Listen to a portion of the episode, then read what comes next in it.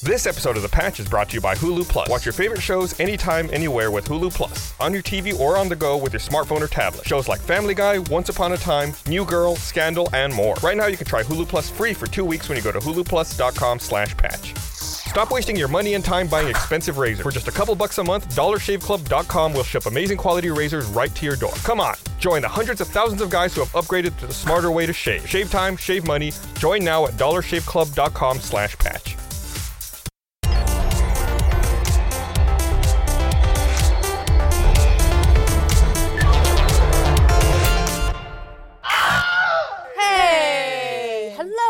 Everybody. Welcome to The Patch. I'm Ashley Jenkins. Tai Chi. Burnie Burns. He's Tai Chi. I'm Meg Turney. Tai Chi. And Burnie's doing martial I arts. looked, I Yeah. looked at the monitor when I heard Meg Turney. I looked up and I see my face. Good match. Good Ready? match. Meg Turney. So why is Gus not here today? Um, Gus is buying a house. Oh, Really? You can take time off of that? Because we did that all the times. Gavin didn't have he's- a- Okay, yeah, He- no, he- it's fine. He basically He's blocked out a day of paperwork. Gus is going house to condo. So Yeah. he's, he's like, I, I don't want to I don't want to deal with anything ever. So He decided yards are for suckers, all right, I'm learning that. So we have a Gusless patch today. which basically means that we are running wild. Let's go one hour and 47 minutes. Let's oh, ruin speaking it. of which, hold on. He would be very upset if we didn't do this. Actually, you know what? I think Ryan is the one who's the big stickler about the hourglass. For some Which I don't know why, because it doesn't go for an hour. My favorite part is that uh, last patch, Gus pulled out a second timer because I guess he doesn't trust this one, and Ryan got very offended. His personal timer wasn't good enough for Gus.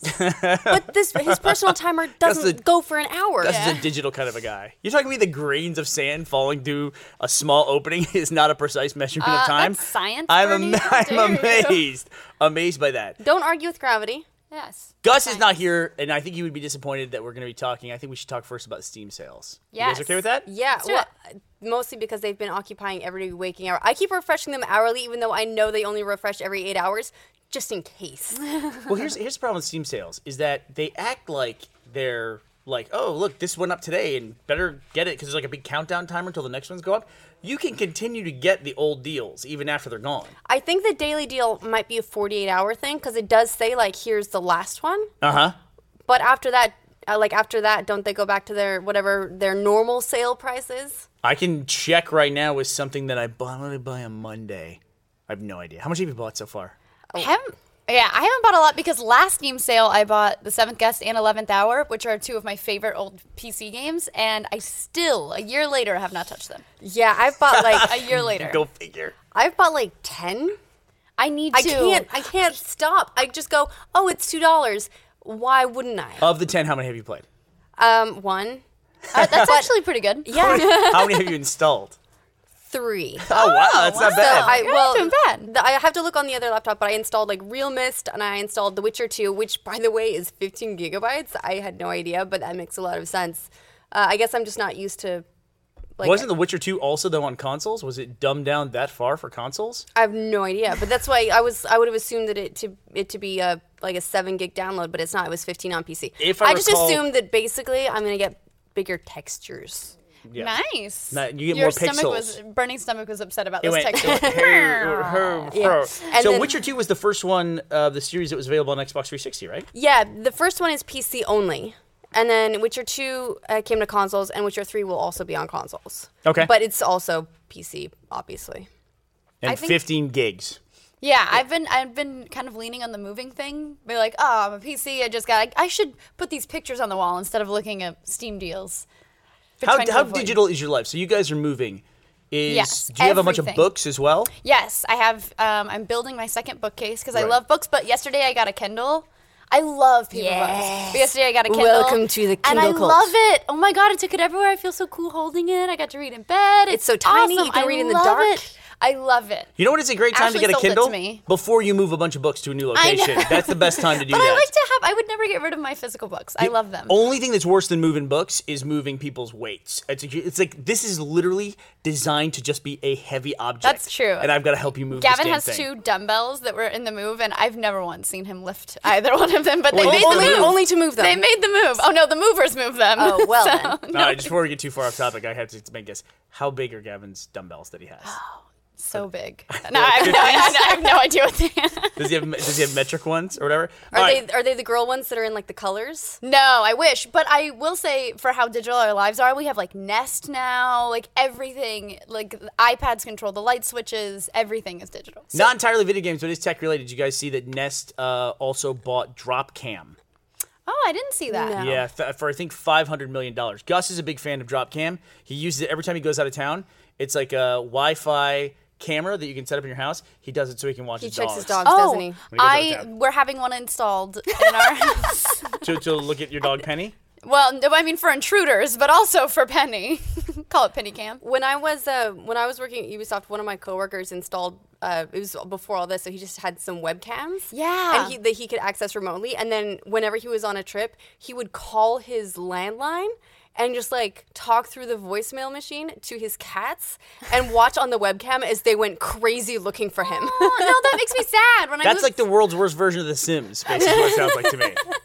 Like the most roundabout way to do that. Yeah, they purchased Nest bought Dropcam for five hundred and fifty-five million dollars. That's a really specific amount of money. that is, they're, they're like, oh what, what? You can't go the extra five million? Come on. I also think it's interesting they specified that Nest bought them and not Google because Google acquired Yeah, Nest a few months Nest. ago. Right. And so- Google I/O was this is today, started today, and there was supposed to be maybe something from Nest, but we haven't seen it. I was excited. I was Yeah, like, "What am I getting?" I haven't Nothing. seen anything about that. What's weird is that iOS 8 announced that they got that um, that app that they're going to have home control, whatever it is. That's you you'll be able to control things like Nest. Right, your So. Apple announced things to control Google's thermostat, but I don't think Google's announced anything yet. Or if they did, I, I've missed it. I've been catching up all day. It will be nice if they have some kind of standard. We just recently published an app for RTX. The RTX event app went up and it was published for both iPhone and Android. And you know, version control is kind of a pain in the ass. You know what I mean? You, you have really? to make specific decisions. Do we are we going to make this one? Is it worth it to go on here? But obviously, Android and iPhone. No are the Windows hitters. 8? Rude. So no Windows Phone. so there's always going to be somebody who's Oh left yeah, out. there's always somebody. And it's always Windows Phone. no Palm Pilot. Or I'm anything else already yeah, no Treos. Um, Um, speaking of RTX, since this is a games podcast and people are going to probably yell at us if we don't talk about games at some point, I do you want to talk about at the games that are coming to RTX? Because we just had there were some announcements in the last week. Of As long as you know what the announcements are, because I don't want to get in trouble for leaking something that Oh well, I hasn't been know. announced yet. I know we um, have announced that, um, of course, Bungie's going to be there. Yes. Um, 343 is going to be there, and that Insomniac is going to be there. In fact, they were all on the list of exhibitors that went out in a press release that you were definitely paying attention to. all very awesome. Uh, I- listen, I know who's there. I'm afraid of slipping up. I do the same thing whenever somebody asks me a question about Halo. I'm like, well, I know what I know, and then I know what I have to know what everyone else knows too. It's kind of a big problem. Let me pull up the list because it's actually place. really impressive. I didn't know that all of these people are going to be uh, at at RTX. Uh, Behemoth is going to be there. Yeah. that's really exciting. yeah, I'm excited. Let me find And I think uh, Loot Crate is going to be doing something with Oh. them as well in their same booth. Have you been playing anything from the summer sale? From Steam Summer Yeah. Sale? Yeah. So I, I've been playing, the big one that I've been playing is Contagion. I'm going to ask you guys a question, though, real quick before we get Yeah. into that, because we have uh, some games that we want to cover. Um, the reminder of uh, when you said Insomniac's going to be there, they're going to have Sunset Overdrive there, which was one of Yes. my favorite games from E3. Uh, on, on that note, we're going tangent into tangent here. Did you see that Evolve is now getting uh, has been labeled as the game that had the most amount of critics awards from E3 officially now that it led the pack. That makes no, sense. but, Yeah. but I'm not surprised. Yeah. From our gameplay experience, it was it was as like it felt. Little balancing issues aside, it felt like a release game. It played very very smooth. I gotta say, because we talked about Evolve a lot on this podcast, on the Rooster Teeth podcast, I'm a little concerned about getting into overhype for Evolve because you know if you look at it, I'm afraid when it comes out, until people spend some time with it and get the nuances down for the different hunter classes and now the different monsters that exist, I'm afraid this game is going to come off initially for a lot of people that are going to be super hyped about it. Go, this feels like a tank battle in Left 4 Dead, and it's like it feels like the, just tank battle the game. I'm really concerned about that, um, I- and I'm, I'm- worried I'm going to feel that way. I always try not to overhype, even if I really, really like something. For example, um, I, I love the Walking Dead game, and I'm constantly telling people to play it. Um, and I play them as soon as they come out, but Gavin always takes his time, and he just did episode three from season two, which is the latest episode, which is phenomenal. But he was like, "How was it?" I'm like, "It's okay." Like I didn't want to like I didn't want to overhype it because if someone's like, "It's amazing," then it's never as good as you think it's gonna be. That's like her Yeah, every week I when was we watch worried. Game of Thrones. Yeah, Every single week. Oh, someone's always- gonna fight. That's interesting. Yeah. I try really hard because I'm like, I don't, I, yeah, he's been reading the books. I don't know how far things are. So I'm just like, yeah, that was a thing. Yeah. I and I don't want to be like, well, that's going to set up this thing amazingly. You're hitting the table. Gus is not here today. Not to hit the Sorry, table. I'm sorry. I'm very excited. I'm hitting the table. Yeah, that's Uh, from like Game of Thrones. Like, wow, they're all going to dinner together. Hmm, interesting. I wonder what they'll have. Not. So, I wonder who's going to walk out of that dinner here's- surviving. Yeah. So here's the press release for RTX um, for what's going to be there. Um, Halo: The Master Chief Collection is going to be there. Um, Halo 2 Anniversary um, is going to have. Let's see. Let's see. RTX is proud to announce that fans will have their first ever opportunity to see Halo: The Master Chief Collection when the Halo 2 Anniversary gameplay demo debuts to the public at RTX. Um, what else? I What have the? RTX app right here. How about if we go over the list of exhibitors that's on the RTX app Yep, we got three on my four fancy three. iOS device? We've got Bungie um, bringing Destiny. We've got um, Contagion's going to be there. now, when you say bringing Destiny, they are gonna. I don't know that Destiny will be playable. I I, yeah, I don't know that it's going to be playable, but they are bringing Destiny in some form. Right. It, Uh, would, it would be hard to have an RTX and not have Bungie be there, especially when they a year they're launching a big new game. Let's see. Yep, Insomniac is bringing Sunset Overdrive. Indiegogo will have a booth. We'll be ending our Indiegogo campaign for our movie Lazer Team there. What? What? Um, let's see. Respawn is going to have some Titanfall stuff there. Yep. See, that's the thing. I, I don't know if I can say what they're what they have there. So we'll get a list cleared from from Barb. She sent us a Yeah, list of so this is but this is all just from the from the press release. So that's all that's all public stuff. yeah, and then we're gonna have a ton of panels with you know Rishi's personalities and uh, Like we're gonna have a patch panel, for Yeah. example, and we're gonna have a panel for the Know, which No, is the YouTube channel that the show lives on. But I, w- I wanted to get back to, to what we were saying before. So when you mentioned Insomniac, uh, Sunset Overdrive is coming. They got a lot of press in the last couple weeks because they inserted into one of their demos a female robed Very clad cheekily. character, which was a, was a shot at basically Ubisoft. Ubisoft. Yes, they were. It was a shot at Ubisoft because uh, Ubisoft announced at E3 that there will be no playable females in Assassin's Creed Unity, and then Far Cry 4, another Ubisoft title, echoed that sentiment and said there will also be no playable females in their game because it is too much of a resource drain to put them in. Which is actually a weird way to phrase it. As far as I knew, Far Cry 4, you play as the main guy, um, who they revealed recently in some art on their Facebook page, I Probably think. never see him at any other point in time. But yeah. prob- probably not. Uh, it's it's always about the enemy with Far Cry. You've got you had uh, Vaas and now you've got Pagan Min.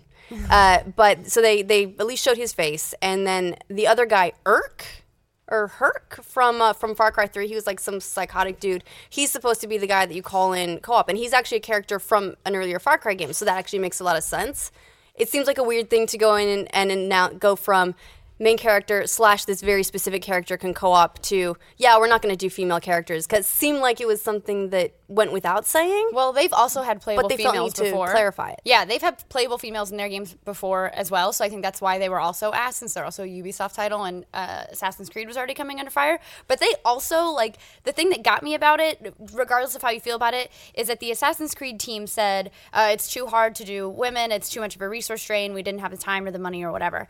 And then the next day, Alex Hutchinson, who is the director of Far Cry 4, said, uh, Yeah, you know, it's so hard to put females in the game because we didn't have anyone to do the voice. really Like, that's your hurdle is that you didn't have a voice actress for the voice? And, and also, the model would look too much like a dude. So he said it was this weird thing where you had a, I believe the quote is something like, It's this weird thing where you have a, a character that walks and talks like a dude and what could look they could model it like a female it didn't seem like the modeling was the hard part but that it they had to change the animation for walking and have someone read lines like the Brienne of Tarth. yeah for like, Assassin's Creed. the the funny thing is it's not the first time ubisoft has had a little bit of trouble with female playable characters there was i want to say it was a ghost recon um, it was one of the advanced warfighters where they finally were going to put in females but i guess they didn't allocate the resources so it, they just put female heads on male soldier bodies wow. well and and it was like well that's they tried not quite what Try what it for like we Gears of War models. That'd be awesome. How? Let me ask you a question. How important is this to you guys? How important is it that a franchise gets to the point where it has female character models? in if you're playing co-op where you've you've gone outside the protagonist and you are you know you were making new characters anyway go the extra fucking mile man i get it for a story mode if this story is built around this character and changing the gender could have all kinds of implications for the continuity of the entire franchise later on uh, Sure. you know you get into like some serious like Shepard level you know complex stuff that they have to do Or But even like when you talk about resources, it's more than just you know, a model and some animation and gameplay. I mean, they have to do cutscenes. They have to hire a voice, uh, do t- totally different voice actor. And even when they say voice, that can encompass more than just the actor. I mean, a whole team that, that gets the voice in the game, you know, with facial animation and everything else. Sure. Well, a lot of having no, I, I have kind of a cheat on this because my old roommate is a voice actress for video games and also a voice director for some of the Resident Evil games, and so I know that you can hire the same person to do the facial animations. She does her own mocap and also the voice, so you you, you don't have to hire a ton of people always.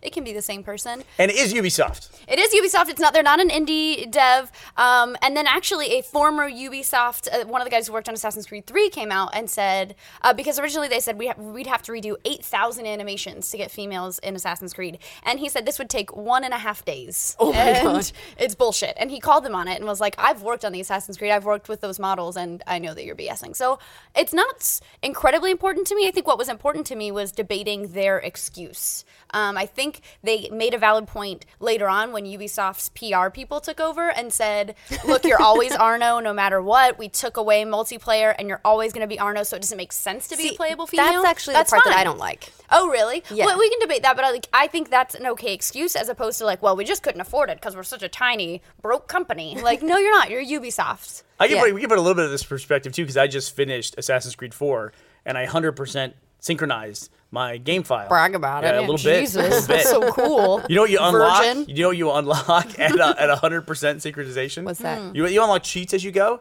The cheat that you unlock at hundred percent is that it turns the entire crew of your ship, which you're with all the time, it turns them undead. So you have skeletons for your crew. Oh, that's pretty Okay, cool. that's You're cool. Davy Jones. I like that. but think about the amount of work that they get somebody had to do to like add, you know, all those crew and make sure the skeletons could have Right. the right animation and everything. And it's like, what percentage of the players would even get to the point where you cheat? And then as somebody who did do it, I turned it on and went, "Ah, that's cool. Turn that off." That's like immediately. Funny. And then I then I was done with the game. So I right, you could have allocated the uh, skeleton crew people to maybe making some ladies in the game. Like, you, you're obviously fucking around at that point. And they did have multiplayer characters in Assassin's Creed 4 that were female models, or several Yes. of them. Well, they they have had, had- playable females before. Yeah, well, and, And they had um, some characters in that were in Far Cry 4, not playable characters, but like you that were accompanying you on missions, and they were going through the same sort of climbing and all that. So they had a lot of those animations in place.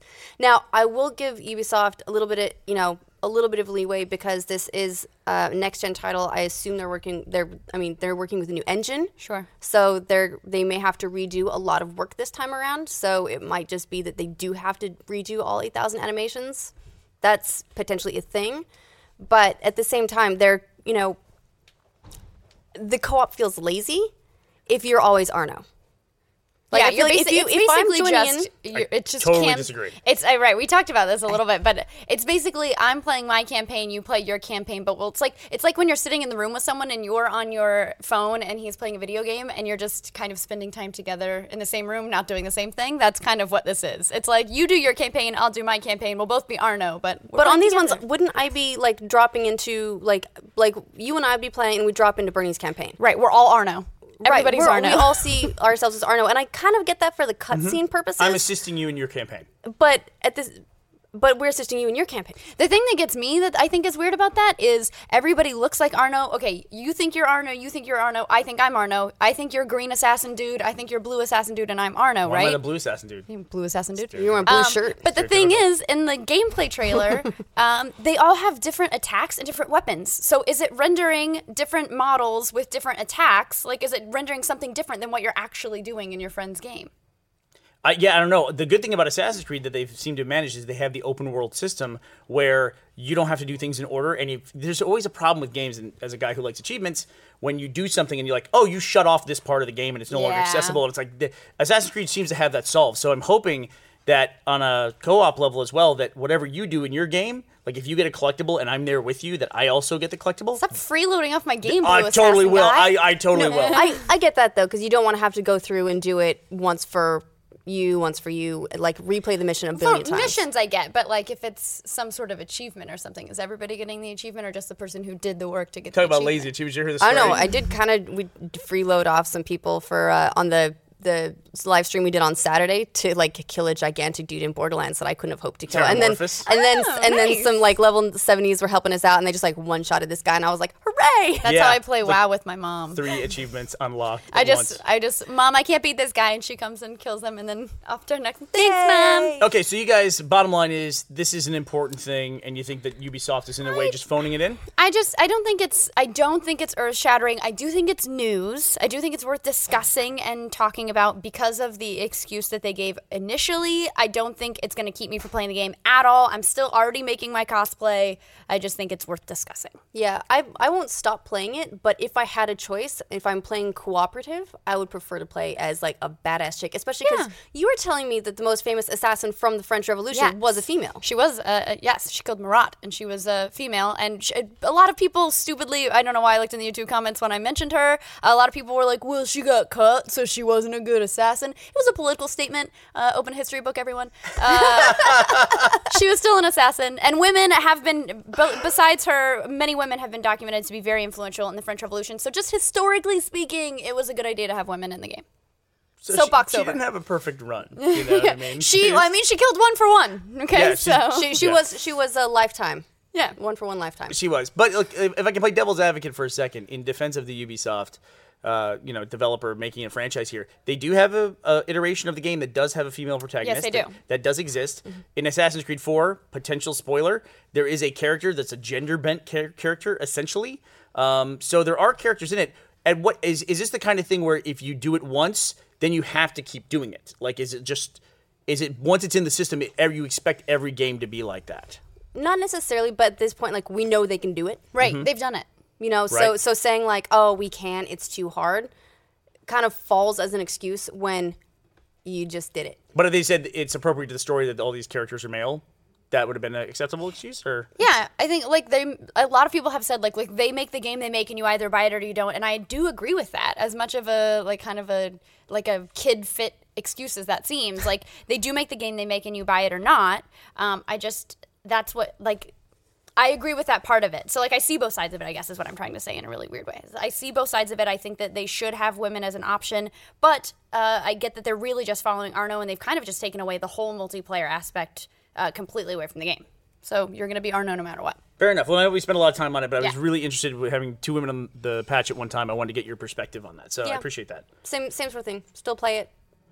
Still wish I could have a chick. I actually didn't play the first Fable because I was like, I don't want to be a dude and get married as a dude and like just go like that. I just like I'm. It just doesn't interest me. Hmm. This is a little bit less like that because, I mean, you aren't making choices about the character's future life the way you do in those kinds of games. Those games, I feel the gender choice is much more important. Yeah, it's weird. I never think about it. Like if I Really? rolled multiple WoW characters, I just have some that are female and some that are male. Really? Never I think never about it. roll male I would characters never in roll anything. male. Really? Always female. Yeah. Yeah. If I have a choice, I'm female 100% of the time. I did a female Shepard run too, just to see like all You're the different reason people don't give me free stuff in WoW anymore. I become Oh dude. yeah, when I'm I the fake girl. When I first started playing MMOs, I legitimately thought that all of the female characters were other women who were playing, and I was like, people would complain about how mean people in the world were, and I was like, no, people are really nice. Like they just give me their extra gear all the time. I had no idea that like it was that that was the thing. You're so cute. All right, let's talk about Steam sales. So what are you guys? What have you guys been playing off the Steam sales? Um, I actually got Guacamelee, which until like yesterday, by the way, I always called guacamole. she was like, I got guacamole. I'm like, guacamole, Ashley. and I yeah, I for some reason I reason think I said just guacamole. yeah, you, you came over. Some people say melee though instead of melee. It's, Yeah. You know, I mean, so I just was, read it wrong. I thought that there's the first A in the guaca, and then I just read this the first E in Guacamelee. melee as an A two, and I was like guacamole. Because I- this might also be because I really like guacamole. exactly. Well, Muriel earlier was like, I don't know what this game is, but I want to eat it. Was what she said.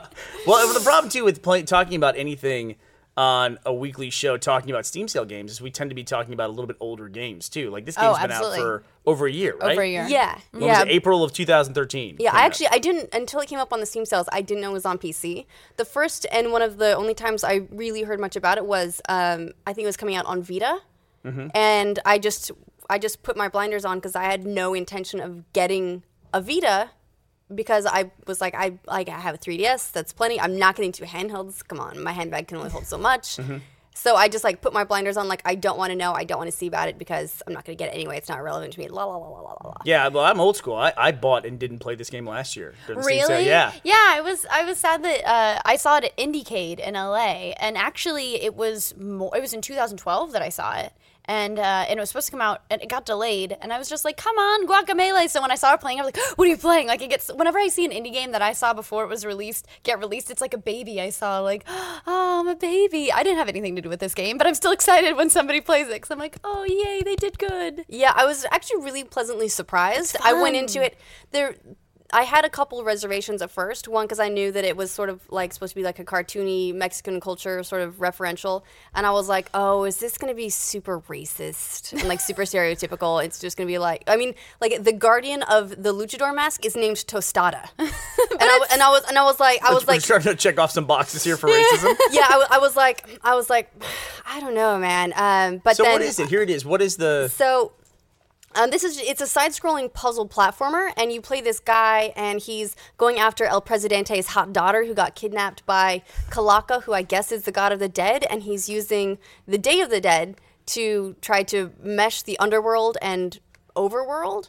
And so you like first first thing off, he kills you, you die, and you go to the underworld. That's a rough then- way to start. And then uh, Tostada. That is comes awesome along. art. We're seeing a big like Oh my god, dragon. it's so beautiful. Beautiful. So um, there's, I actually took some gameplay last night that we'll have in the video version of this for those who are listening to the audio podcast. If you want to check it out. I'll put in the link dump for everybody who listens to the audio podcast. Yeah, and um, so uh, you you start off in the underworld. You come across this lucha, this magical luchador mask, and uh, the guardian Tostada gives it to you and sends you back to the overworld. And so, uh, but it also, I didn't know this until I got a little bit further into it. Is you, there's these portals throughout each level that will switch you, you so you can move between the overworld and the underworld. Yeah. And the levels are a little bit different in each, so you have to rely on switching between them to bypass obstacles and do a whole bunch of stuff and it gets really crazy once it starts like once your platforming puzzles start relying on that so you're flying through the air hitting a portal going to the underworld bouncing off a wall there through another portal back into the overworld to get to another wall. It's just crazy.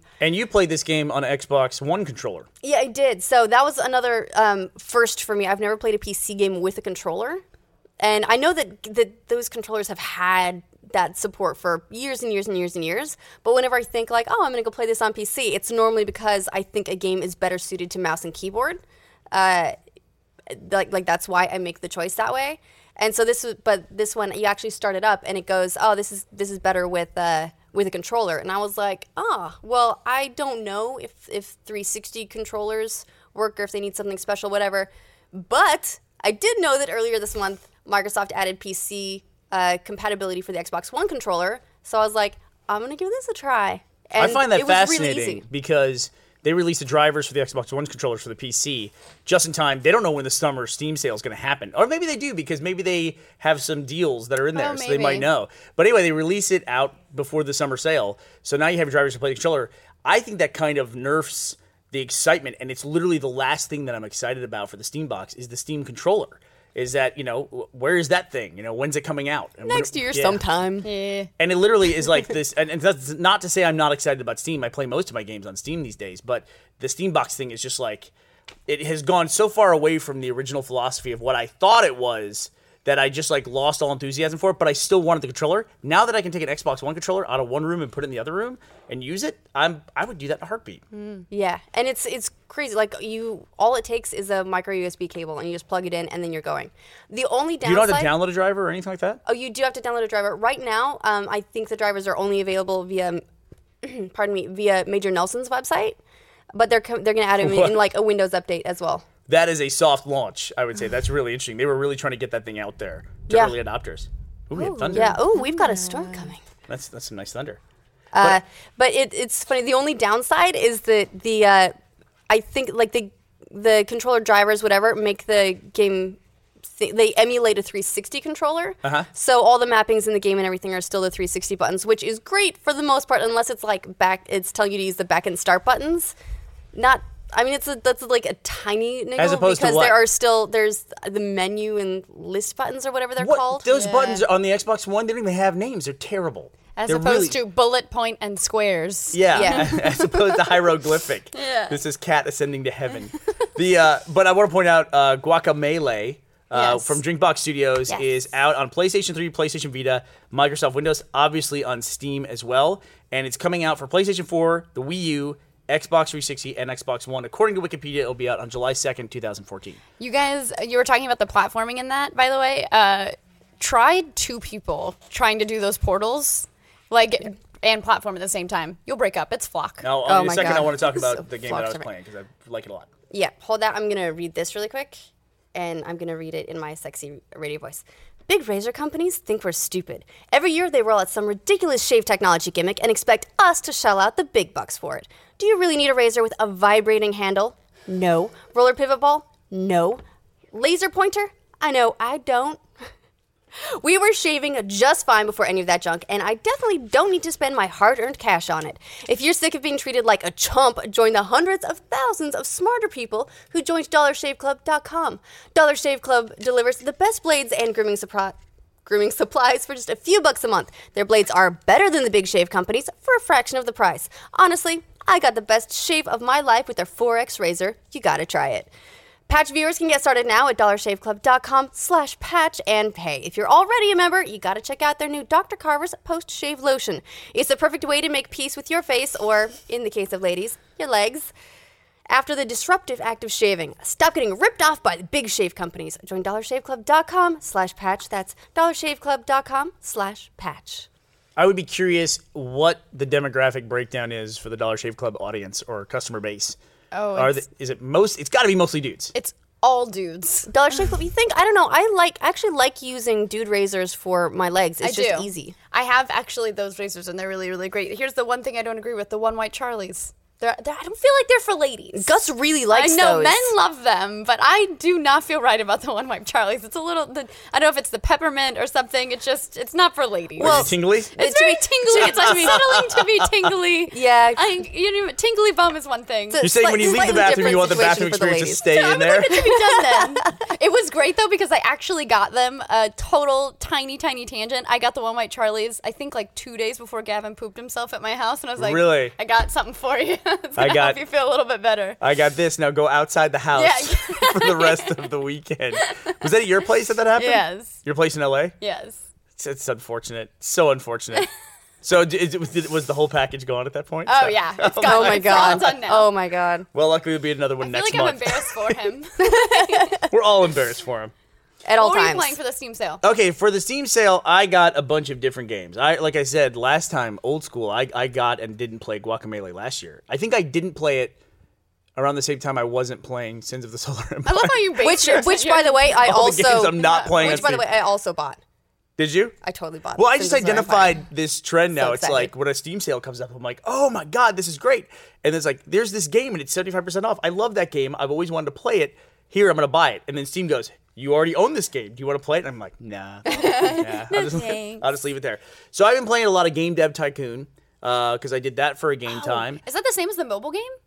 I think from what I've read uh, in the comments of the YouTube video, I did a game time with uh, Freddie Wong in Game Dev Tycoon. I think there's a mobile game that a lot of people are claiming Game Dev Tycoon ripped off. Oh yeah, the mo- whatever the mobile game was, it was big like two and so, some change years ago. So much fun. But you know, people on YouTube will say everything rips so off much everything. fun.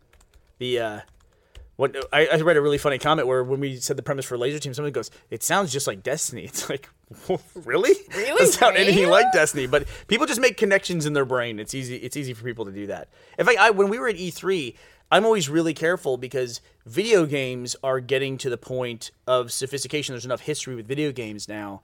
In fact, I just read an article that said by 2018, the video game industry will be at 100 billion dollars a year. It's amazing. That's insane. And I think last year box box office films did about 10 billion. Wow. So, yeah, so it's uh, you can see the direction everything is moving. But I'm very you know, reluctant. One of the arguments that people make against that is they're like, well, yeah, but you know, I mean, games cost sixty dollars each. No, it's true. Per unit cost is a big deal, you know. Mm-hmm. You know, and you could argue that more people go to see the movie, but still it's You ever go to the of the day, it's how ArcLight? much That's money a sixty dollar date too. Yeah, no kidding. We go to the Alamo, you know, and get dinner and everything Yeah. else. But you know, it's one of those things. It's also a game lasts 20 hours, Yeah, you know, like 20 like, to 100. like dollar per hour, like on a dollar per hour ratio. Games like hands down are like the most cost efficient form of entertainment. That's how I always justified like buying new games when I There's really no question. it's also the thing too. We were talking about. We came in for the live stream this weekend uh, for Lazer Team. Ash had a stack of her discs. She had them in a Ziploc bag for some weird reason, and the Ziploc bag broke and it scattered discs all over the pavement outside. And I, I made the comment that we, we worry so much about the cost of the consoles when they come out. Like, oh, this one is hundred dollars cheaper than this one, and it actually really does drive sales. It really does. And the the Xbox One just finally caught up by having a Kinectless version with a cheaper SKU. But we worry so much about the hundred dollar difference in the consoles. By the end of a three or four year cycle, we've got about three or four thousand dollars worth of games in a stack on our shelves. You know what I mean? Or on the asphalt. or on the asphalt in this case. You draw. I figured she dropped about two thousand dollars worth of software. Yeah, I like I when I um when I dropped about 30 moved, I couldn't I didn't have enough room for like all the boxes and everything, so I just took all the games that I really wanted to play over the next few months, put them in a Ziploc bag together. That's it. And then I was like, "Oh, I'll take this in for the live stream, you know, so that we'll just have like a whole bunch of games because they're it's so convenient. They're all in a Ziploc bag already." Bottom fell out of the bag. Oh, that's Just- awful. I can't do the no case. Like I totally cases can. is so important to me. Like I have to have it on my shelf. I don't know. It looks nice. I'm proud of them. I even have BioShock Infinite on my shelf, and I the disc is somewhere in the abyss. It's never coming back. But I've kept the case that someday the prodigal disc will return. I kept it for. I'm just. I'm one of those people. Did you? Did you? You're a romantic. You'll like this. This is a crazy thing. I looked up Ashley on our site one time, and I realized that seven years before we met, I wrote a blog in response to a blog that she wrote about collector's item stuff. And I said, I was like, this girl's crazy. oh, It was like you. Like the opposite.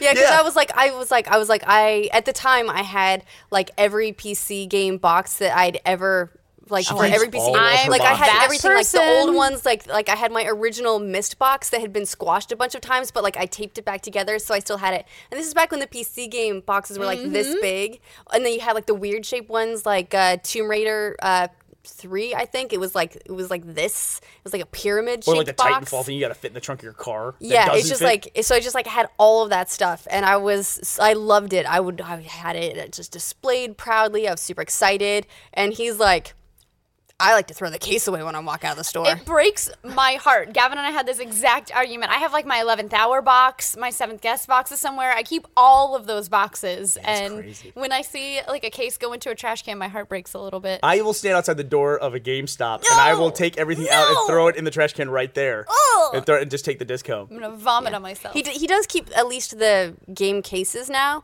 but mostly he just downloads stuff instead. I just yeah. digital everything. Digital, I understand. Which I've learned to not talk about because people have a knee jerk reaction to that.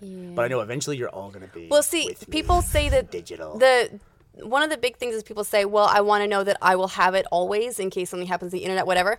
Guess what? That's not going to save you from asphalt. Yeah. No, That it's was true. that was like that Guess was what? You a, can't uh, drop a digital That was a rude awakening that I had. Yeah, and you're never going to be perfect. You know what I mean? It's like I mean, Well, even in the you're case not where, ever s- where something cool like let's say you keep a digital version. Let's say you had Halo 2 and it was digital back in the day. They also can just re-release a new version of it that's you know Yeah. you know higher res and remastered, and you'll want that one anyway. You know, so even if they had a perfect delivery system, it's there would still be a reason to buy it again.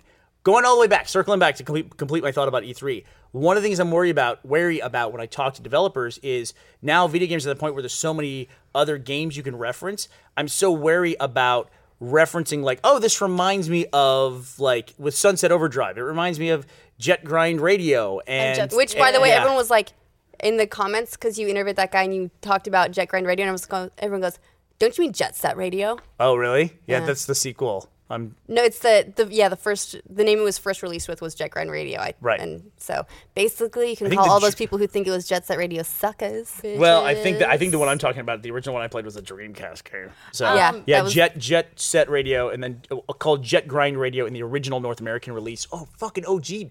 What's up with you guys?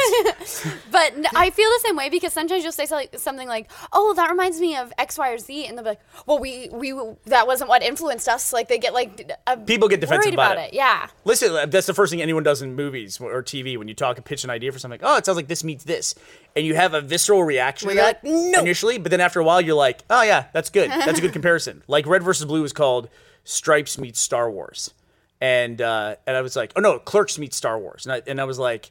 Oh, that's a that's a great way to describe it. So we put it on the DVD cover. You know, it was actually from a Embrace negative it. review. Yeah. Okay.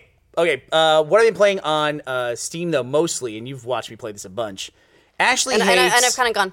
Eh. she hates horror games. You hate any kind of like you hate gross games, right? Yeah, I, well, I don't go in for like a lot of a lot of blood. I definitely go in for a lot of zombies because that Zombies are the seems big like thing. there's almost always like they just go like, oh, well, it's zombies. They're not humans. We'll just make them all full of blood, and it goes everywhere. And I just go, But I've been playing a lot of Contagion. It's by uh, Monochrome Studios. It's the official release date was back in April, but it's one of those early release games, which I think came out uh, the middle of last year. It's a zombie shooter, but it's not a super fast paced one. It's it's fairly slow paced, even though my character's running here. And it does a really cool thing because all these levels are the maps are the same, but they change what areas are barricaded off, and it's kind of a typical PvP. I'm playing a hunted mode here, which is like a deathmatch where you just I'm fighting against other survivors, and then you'll see I shot this guy, and sure enough, there's somebody like right behind me shooting me when I shoot them. And so there's zombies that are part of the environment, but then when you die, as I just did, you'll come back and you'll see here you come back as a zombie yourself. So after you're dying, you're out of the match. wow, you- nice flailing, Burnie. Thanks, buddy. I'm uh, I'm running there, and I just did a little roar there that helps me horde up. You can get like 15 other zombies with you, and you're kind of fast. You're not like a full on like fast uh, zombie. Every time you want, I want to say a fast zombie movie, I always get corrected, get told it's not a zombie movie. Like uh, 28 Days Later or something. It's not a zombie movie. Oh, it's rage. They're infected. They're not Rage. zombies. I'm was sorry, the biggest they're- letdown in that I'm movie, sorry, they're they're they're plant based. But here's me as a zombie trying to hunt down another survivor who's left. So you stay in the death match, fighting kind of PvP and PvP versus E, and then when you die, you become part of the environment yourself, and you have a, like a different level of play. It's fun because you have to like blend in as a zombie because you can tell the running zombies are the human ones, but then you go to a blend mode where you just kind of like walk along, or you just kind of fake that yourself, and that's what I was doing at the end of that clip was kind of like faking. Oh, I'm just an AI zombie, and those are not really. You don't have to worry too much about those unless you get too close to them. And the the guns are a big deal. Like you have a silent stealth weapon, a melee weapon, and you can take out a zombies. melee? A melee A weapon. melee weapon. And uh, you want to do that because it, when you fire guns, that's how you find everybody on the map. Right. You just hear gunshots going off. And if somebody gets like a string of zombies, like 15, going into like a bathroom where someone's just like capping everyone as they come in the door, you can zone in on that person right away because they're just like shot after shot after shot and you can find them. Yeah, like here's me with the, I was killing somebody. That's a player zombie because they're running at me. And then I, uh, we'll put this in the linked up too for audio podcast. And then it's like I go into these tents, and these are where you can find weapons on this particular map. This is actually the most well lit map, which is why I used it. And I could hear someone off to my side stabbing a zombie. And so I went out the back there. I could see him moving, went out the back, found him, and then shot him in the back of the head. So this, I have a lot of fun with this game. It to me, it's like if DayZ is too much of a big commitment for you, and I've always wanted to be a bigger DayZ player, I just don't have the time to invest in it in like a persistent character. This is like a little bite-sized kind of DayZ. And and that clip we just showed, right after I killed that guy, you'll see I immediately just drop to the ground and start picking up all of his stuff because ammo is a big deal. But the matches last like three minutes to six minutes. So it's just like bite size, get in, get out. I can play like two or three matches and I'm done. That's the kind of thing I love. We were talking about this earlier that it reminded me of Flood, and it's like the one game type nobody ever wants to play with me in Halo. So I'm like, play this now. I'm like, fine, you want to play, play Flood? I'll Contagion. Yeah, it's like uh, but, but started as on Halo Two. Started as zombies. Yeah. it was a custom, not as good as Grifball, but still a very admirable game. No, it's a fun game type. I always liked zombies. It- it's listen, it's like it's almost like we're going back to our thing. It reminds me of this. Yeah, that's exactly why. we're, I, we're gonna insult the guys. Where it's it's uh yeah, it seems like somebody played zombies and said, "I'll just make this as a formal game type." yeah. and it's uh it's it's based on a, the spiritual successor to a source game called uh, Panic, Zombie Panic, and there's a panic mode in it. I just don't like that as much as the hunted mode. And there's there's an extraction mode and there's some co-op stuff as well where you have to like escape from an area as well. Uh, but I thought the the PvP stuff was really unique for just deathmatch style play. Very Really cool. cool. It's exciting. So even even though it is like Zombie from Halo, it just it feels totally unique. It doesn't feel like they tried to formalize. And is this way. a Steam only game? Uh, you know, that's a really good question. I think it is. Yeah, I think it's like one of those things that was in early access and then just finally released. And Steam seems Oh, to so be this the is home an example of early access done right. Uh, you know, it is because I when I got, or at least the time that I finally heard about it and started to play it, it was pretty much a complete game at that point. But it has changed quite a bit since I started playing it. Um, like on and off, you know, over the like I bought it just recently, but I was able to play it like two months ago for something else, and then it came back to it when it came on sale. Is, is it more polished, more balanced, or just uh, more yeah, maps maybe? a little more polished. Okay. Yeah, I wouldn't say there's any major changes, but polish is there. Yeah, I uh, every now and again uh, I'll be working on my PC here and I see Burnie's playing Contagion and I go, That sounds productive. and uh, 50% off right now on Steam. That's what it is right now. Go So- Steam Summer Sale. Yeah. I'm I'm gonna buy. I wonder. I would love to keep a counter of how many of the games I am buying that I end up playing. Yeah, or even you install. should. That's the big thing is the installed. Yeah, yeah. It's Do you easy to just install all your games as soon as you get them? Like you don't. No, not right now. Um, I just installed a couple that I would like to play in the short term, but there's some that I'm like, I'll play that at some point. Or there are some like realMyst Masterpiece Edition, which I know that I'm not likely to play ever, but since Myst was like my first real PC game that made me go, I like video games. Uh, I like. I just feel like every edition of that that comes out, I have to buy. It reminds you back when Netflix was all discs, and you would have movies on your list that were like, "Oh yeah, I definitely want to watch Hotel Rwanda one day." It's like, and you would get how you put a list, and then suddenly it works its way up to its top three, you're like- and then you get mailed Hotel Rwanda, and it. J- this was Jason who plays Tucker. That was his movie. He kept that movie thinking, "I'm gonna watch that this weekend." Six months he had that Oh movie. my He estimated that Hotel Rwanda cost him about sixty-five dollars to not watch. Yeah, I had a I had a couple of movies that would just hang around for like six months before I sent them back in defeat. Yeah. Yeah, you're done. Listen, I'm, never not- gonna watch I'm never gonna dedicate two hours to watching this thing. It's So like I, I know that you get those things where it's like I know I, I want to watch this. This is something that I should watch. I'm looking forward to watching it. I'm just not in the mood to watch it right now Yeah. or ever, really. Yeah, exactly.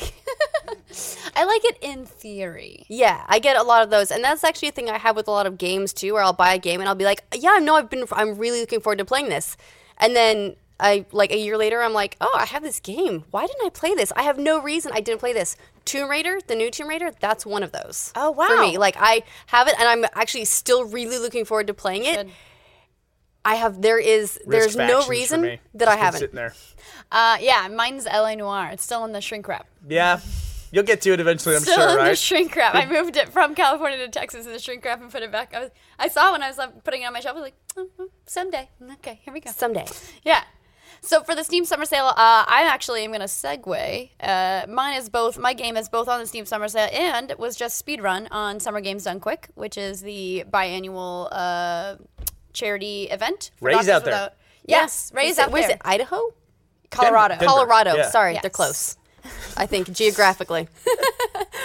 Map test. It's not in Europe, so it's close in that. Well, I like being that I'm from Utah. I should know that better. Right. I just know that they're like. I think you're literally like, between there. Colorado and Idaho. Actually, when you say they're No, close, you're they're- skipping over I- your whole state. No, I think they're both north. There's I, you go you drive up to Idaho because that's where my dad always goes for lottery tickets because you can't buy lottery tickets in Utah. And then I think are Colorado's on their way just over a little right bit. yeah, but Ray's having a good time out there. It's not, in particular, it's not a part of the video game culture that I've ever really had much interest in. But I recognize a lot of people like it a lot, and it seems to be growing in popularity. It is so much fun. I've never been a huge. Um, I love to watch people play video games, but I've never been a speedrunner of any sort myself. And I really actually um, have never been super into watching them, but. I have been glued to this stream since it started, and the Super Meat Boy one in particular, which is the game I'm picking from the Steam Summer Sale. Um, I love Super Meat Boy, and I there's a video on my YouTube channel where I'm on like the second to last level, and I kept dying, and I broke my limited edition RE4 red controller th- by throwing it into my closet, um, and I had to get a new controller to finish the game. Sounds like you love it. I love Can't get it. enough of it's it. so good. But then when I beat it, there's actually just a video of me just like screaming incoherently because I beat Yeah. the game. It's one of those games that like is not forgiving, and when you beat it, you actually feel accomplished. I know exactly what you mean when you say you love Super Meat Boy because I fucking hate it. I can't stand it. And it's not I'm I'm well past the point of like, oh, it's so difficult that I love it. It's so difficult I fucking hate it. And I'm not I'm not gonna turn around. There's no there's no like point at which you go high enough in hate that I flip over to like. It's just not gonna take place. Oh. I just um the, the reason that I was super into the speed run yesterday is first of all because it's insanely difficult, but second of all. Explain to people who haven't played Super Meat Yes. Boy before. So Super Meat Boy, for those of you who, ha- who have not played, is a platformer um, where you play as Super Meat Boy and his girlfriend, Bandage Girl, has been kidnapped by the evil Dr. Fetus. And it's really funny. All the cutscenes are absolutely worth watching. They're hilarious. I laughed out loud a lot at this game. And basically, you're just jumping around. You stick to walls and slide down them and leave meaty trails everywhere. Um, and there's saws and salt and all sorts of different things that can kill you. Um, it's really, really fun. Literally And- everything can kill you. everything can kill you. except for the one pixel you're supposed to stand on. at some points. Exactly. And it's so, so there's so many variables like fans blow you in directions and it, it messes with gravity a lot. It's really really fun. Um, but one of the reasons I was like it reignited my love. The reason I wanted to talk about it, yeah, fun. One of the reasons I want to talk about it today is because I was watching the speed run and it was a completionist run, so they did 106 percent. Um, and there were a bunch of stuff I'd never known about the game, like the glitch levels I'd never seen before until- yesterday. And even though I love this game and I beat it, there's still so so much to play. I think I'm like maybe 40 percent complete or whatever it is. Like when you beat it, there's so so much more to do. So now I'm like, yay! I'm back to loving it again. I'm gonna do more. So do you like the super hard stuff? Is that something like like would you like Dark Souls 2? Would you play that? I think so. I for some reason like I love platformers, so this is a super hard platformer that um I don't know. I, I think it was just the right amount for me. Like this is one of those games that just I really connected with. I don't think it's always super hard games, and I do love story-driven games where it's not you know supposed to be ridiculously difficult. But Super Meat Boy is just I don't know. I just really like it. It's really fun. So I'm always like excited to show it to people and and uh, and to play it. I'm trying to think of what I've done like that. I've played some games on very hard modes for achievements, but the game that is like designed to be hard, like that's the reason why people play the game. The, that never grabs hold of me. But I'm not saying Super Meat Boy is a bad game. Yeah. it's actually a good game, and I know a lot of people like it. It just doesn't line up with my taste at all. I get that. I, I think it's because I always skew to classic games and like Super Nintendo games and things like that where they were just freaking hard sometimes. Um, and that's just how it is. So I, I don't know. I think that kind of speaks to me and, and that it also has a retro look and, and feel. And that is the aesthetic that I really love in games. So I don't know. So anyway, uh, Are you gonna I- play it in a second? I am gonna play it. Um, I think Burnie also did some video of it. Uh, if you guys want to take a look at Super Meat Boy. Uh, Yeah. The, the monitor's behind me, so I don't know I'll, if it was. I'll read this really quick. Yeah, do it. we- and you can get set up for Sure. for your game. Why don't we too. do this? I'll tell you what. Even though it'll drive Gus insane, why don't we do? why don't we do her speed run at the end of the show? Okay, great. then we'll have a full podcast, and for the audio podcast, we'll just link back to it, and then we'll keep it on the video podcast. Yeah, that's perfect. Yes. All Us right. commentating over her run in audio might not be the most entertaining thing of all. Um, all right, so you've probably tried Hulu on your computer. Hulu Plus is so much more. With Hulu Plus, you can watch current season episodes of your favorite shows like Modern Family, Yay, The Daily Show, arr, and Scandal. And watch every episode of shows like Nashville, Lost, and Doctor Who because bow ties are cool. You get ad free movies and kids' shows too. Now more than ever, there is so much to watch. Take total control with Hulu Plus to stream these shows and thousands more as much as you want, whenever you want. Hulu Plus works on your computer, smart TV, Roku, Apple TV, Xbox, PlayStation, pretty much any streaming device you already own. You can even watch on your phone or iPad while on the train at work, at the dentist, or in the bathroom. You can even knock off a blo- you can even block off a day to just off binge. Uh, you'll you'll also get access to originals that you can't get anywhere else. Check out the new show Deadbeat, a comedy about a pot smoking guy who talks to ghosts. Binge on all 10 episodes starting April 9th, which is past, so you can do it now. For only $7.99 a month, get your shows anywhere, anytime, anywhere. That's like a quarter a day. Sign Right now, sign up at huluplus.com slash patch and get two weeks full access completely free. That's a whole extra week more with this special offer when you sign up at huluplus.com slash patch. So get with it and start streaming TV now with Hulu Plus. I do want to point out that you can see the Hotel Rwanda trailer on Hulu Plus right now. It's right there. I can click it. Mr. Don Cheadle, his beautiful face.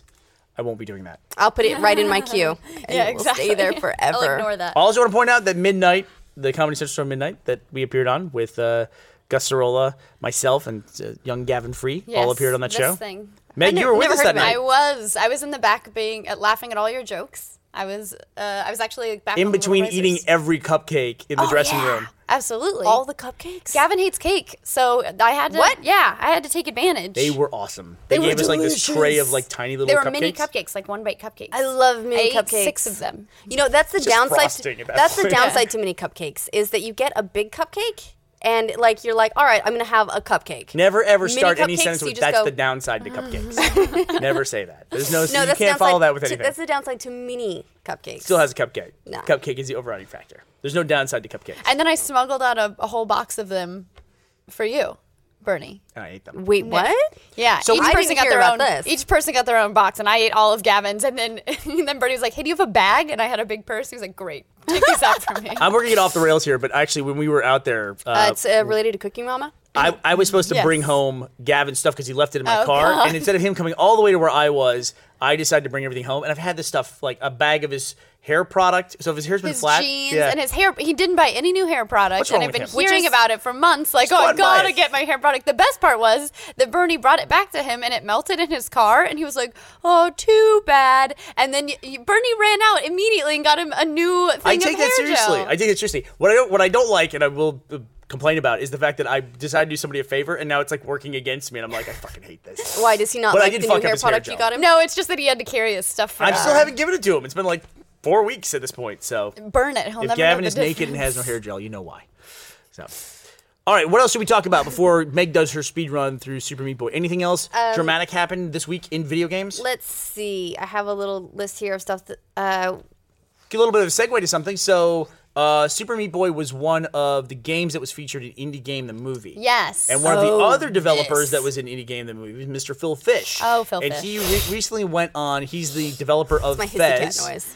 Well, you could say the infamous developer of Fez. Yes. Uh, he recently went off on a rant about specifically Let's Plays uh, and YouTube footage of video games, and just went on a rant about why that should not be allowed, or that the video game developer should be able to claim all that footage. Yeah, specifically, he said that uh, things like Let's Plays are basically piracy. This is his. This is his exact quote. This is his tweet. Ad revenue should be shared with developers. This should be built into YouTube. Anything else is basically piracy. If you generate money from putting my content on your channel, you owe me money. Simple as that. Yes. Um, Phil Fish, for those of you who aren't aware, by the way, um, Indie Games, Indie Game the movie, please go see. It is amazing. You can get it. I believe it's still on Netflix. It was once upon a time. It is an incredible film. Uh, basically, Phil Fish loses his mind in the film. Uh, he's finishing Fez or trying to finish Fez. Uh, Fez did come out, and even though it was what like four years in the making, it was a little bit underwhelming. It was good, but a little bit underwhelming for four years of waiting. Then he started on Fez two and uh, lost his damn mind and quit the video game industry. Didn't he get it? He got into a fight with a with a critic yes. And just like rage quit the industry. he doesn't know how to take criticism would be to put it lightly um, and then i did an opinion piece on him actually that said he's an asshole out Really? drop the mic he's an asshole drop the mic Really? yes phil fish is an asshole Yeah, come well- at me phil fish you're an asshole Here's it. Like, how do you rage quit the industry and then be like, no, wait, I'm kind of back. By the way, everyone should give me money. oh yeah and then he rage quit twitter Does that And work? then Rachel- I'll do it and right then- now. oh, I'll, yeah. I'll quit the industry right now. Here I. Oh, this is, this is bolted now. Yeah. I was gonna table flip, but it's not. It's bolted. Yeah, that he and he he went he deleted his Twitter account and just like he refuses to have dialogue. he needs help I thought there was a great objective piece uh, that was tweeted by Destin over at IGN, and he tweeted about a YouTube video which was an analysis of Phil Fish, which is not like Phil Fish the guy; it's Phil Fish, you know, the the Phil Fish phenomenon. Um, and it's just like this, the like Fez. It's like sometimes the story of a of a of a project can outweigh the story of the project. You know what I mean? that's it what becomes its own thing, and that's what that's what I think happened with Fez. Uh, ben King and I, our web developer, we actually did because he, I've known Ben just like Gavin since he was like 15 or 14. They kind of grew up on our site, and Ben would get in arguments with people online and said, you know, to grow up in the public space or to come up in the public space is, is a tough thing. And there was a YouTube video. I will link it in the link dump. We can't show it here on the podcast, but it was a guy who did a thought did a very thorough, objective analysis of Phil Fish and why why is Phil Fish regarded at the level that he is. And it's not because he's loud, and it's not because he's obnoxious, it's not because he's boisterous. It's because he's all of those things and he's famous. And it's like gets into like, does Phil Fish deserve his success and whatever that means, or does he des- deserve his fame, which are two totally unquantifiable things. You know, whether somebody deserves something and what the hell is fame anyway. Uh, and I thought it was really interesting. It was a, it was an independently produced YouTube video, and I'll link it in there. It's Yeah. really really interesting. no I'd like think to he's watch it. definitely someone who brings about an interesting dialogue even if he refuses to participate in it yeah, it's it's almost like he walks in, he starts a topic, and then he just like drops the mic and walks out. yeah well he And it's then like the rest he- of us are left to talk about it, which you know it's good. It's a thing that is good to talk about. But it's weird that he has a habit of like bringing up these like he brings up topics that he refuses to talk about. Right, exactly. He he doesn't just necessarily drop the mic and then take off. He comes in the room, says, drops a bomb, waits for it to explode, takes all the people who are mad it exploded, screams at them, and then walks out before they can scream back. Like it's just he's just the kind of he wasn't built for criticism and to put something that is so personal like a video game project that you create as an indie indie dev is incredibly personal and i realize that it's hard to take criticism on something that's really personal but you have to be able to do that to be in this industry I think you have to be a little bit measured in the amount of like overwhelming passion that you show. Otherwise, it just seems like you're generating deliberate noise. You know what I mean? I'm just gonna go out there and say that he kind of makes other indie developers look bad because there are so many, there are hundreds and hundreds of really amazing, talented, and most importantly, disciplined indie developers out there making amazing games and amazing, like these amazing experiences. But it seems like Phil Fish always makes it about himself. And so it's almost like he's, he, he sees himself as the figurehead of the entire indie games development community. And for whatever reason, the fact that he sees himself that way and almost in some ways seems to represent himself that way, everyone has just sort of gone along with it. Well, so we're, we're- let's talk. We're wrapping up here, but I want to talk about the guy's points and not the guy himself, right? Sure. So this whole thing is, I, I tweeted at the top of the hour when somebody wrote to us. Uh, I tweet or retweeted somebody who wrote that uh, they recently bought three games in the last two weeks. One of them was Game Dev Tycoon because they had seen us playing them on our channel on YouTube, Yes. and then they came up in the Steam sale. And so it's like there's no accounting for how much money the Let's Play industry generates for the video game industry. There's, Absolutely. There's no accounting for that in any way, shape, or form. And the online video industry does oh, has always suffered from, I think, a problem of metrics where it's open and you can see literally how many people are watching this. Um, you know, and they can see like I have a video that's based on Fez, and it's Ben King and I playing, and you can see how many people watched it. But I can't see how many people went out and bought Fez because we were playing the game and it was an interesting game. I can see how many people have bought it before and played it before because they all screamed just for being shitty at the game. So, that's like a thousand. And there's another thing too is like how many views would that video have if it was just gameplay and it wasn't you and Ben having a dialogue and and adding to that. If it was just straight gameplay, like how popular is that going to be? Well, yeah, not. that's It's- one of the it won't, things right? that- it's the personalities that really drive that stuff. Absolutely. That's actually Reggie Fils-Aimé, uh, Fils-Aimé, uh, Fils-Aimé. uh, um, he basically said that he doesn't think Twitch streaming is interesting because um, only if it's just gameplay. He doesn't think straight gameplay is interesting in any way, shape, or form. And so that's kind of one of the reasons Twitch hasn't been integrated into the Wii U yet. And it kind of brought up this dialogue at E3 of, you know, is how much does commentary add, and do you think gameplay is um, is boring? And a lot of people at first were outraged by these comments because Twitch is very beloved in the community. Um, but then when they looked And at they the are actual, the official streaming partner of RTX. that's right. And uh, and they were the official streaming partner of E3 and of the Nintendo Treehouse. They're of everybody, of the Of Xbox everybody. and the PlayStation as well. Exactly. Um, They're the YouTube of streaming. and a lot of people were mad at, at Reggie at first, but then they read the entire quote and they were like, you know what, I kind of agree. Like, just gameplay, I'm not really looking for. Like, even with the speedrunners, the most interesting part of the speedrunning is the speedrunners going, okay, on this jump, you have to be at this pixel and you have to, like, their input is what makes it interesting. Yeah, or even I mean, you could make an argument that I could make the argument at least that I will uh, a speedrunner that you can take the game and the game can be performed in infinite number of ways. That game can be performed. It is the performance of the speedrunner in that game that makes it interesting. yeah, you know? Absolutely. I would I would agree with that 100%. Okay, the uh, I Speaking want of to say which, somebody on Twitter we, uh, just said, yeah, somebody just said on, on Twitter that uh, the only reason I bought Minecraft is because of your Let's Plays. Well, would you be willing to say that in court? Hi, we're going to need you to be. if we get a piece of Minecraft sales, that would be awesome. That was a joke, by the way. That so was a joke. That, All right. that actually makes a perfect ending point. Is um so uh, we'll the we'll wrap up for the uh, for our uh, audio listeners, and then it will stick around and uh, watch Meg do her own speed run. It's a Meg Games Done Quick for Yes. Super Meat Boy and show us how it's And done. by the way, just to, I'm not a speedrunner. All right, well, Don't judge me. Thank you for watching. Thank you for listening to the patch. Gus will be back next week, and we will have uh, lots more order in Structure place. and order and All right. rules. Oh, I thought we got cut off. Uh, we'll Yeah. Thanks for watching, everybody.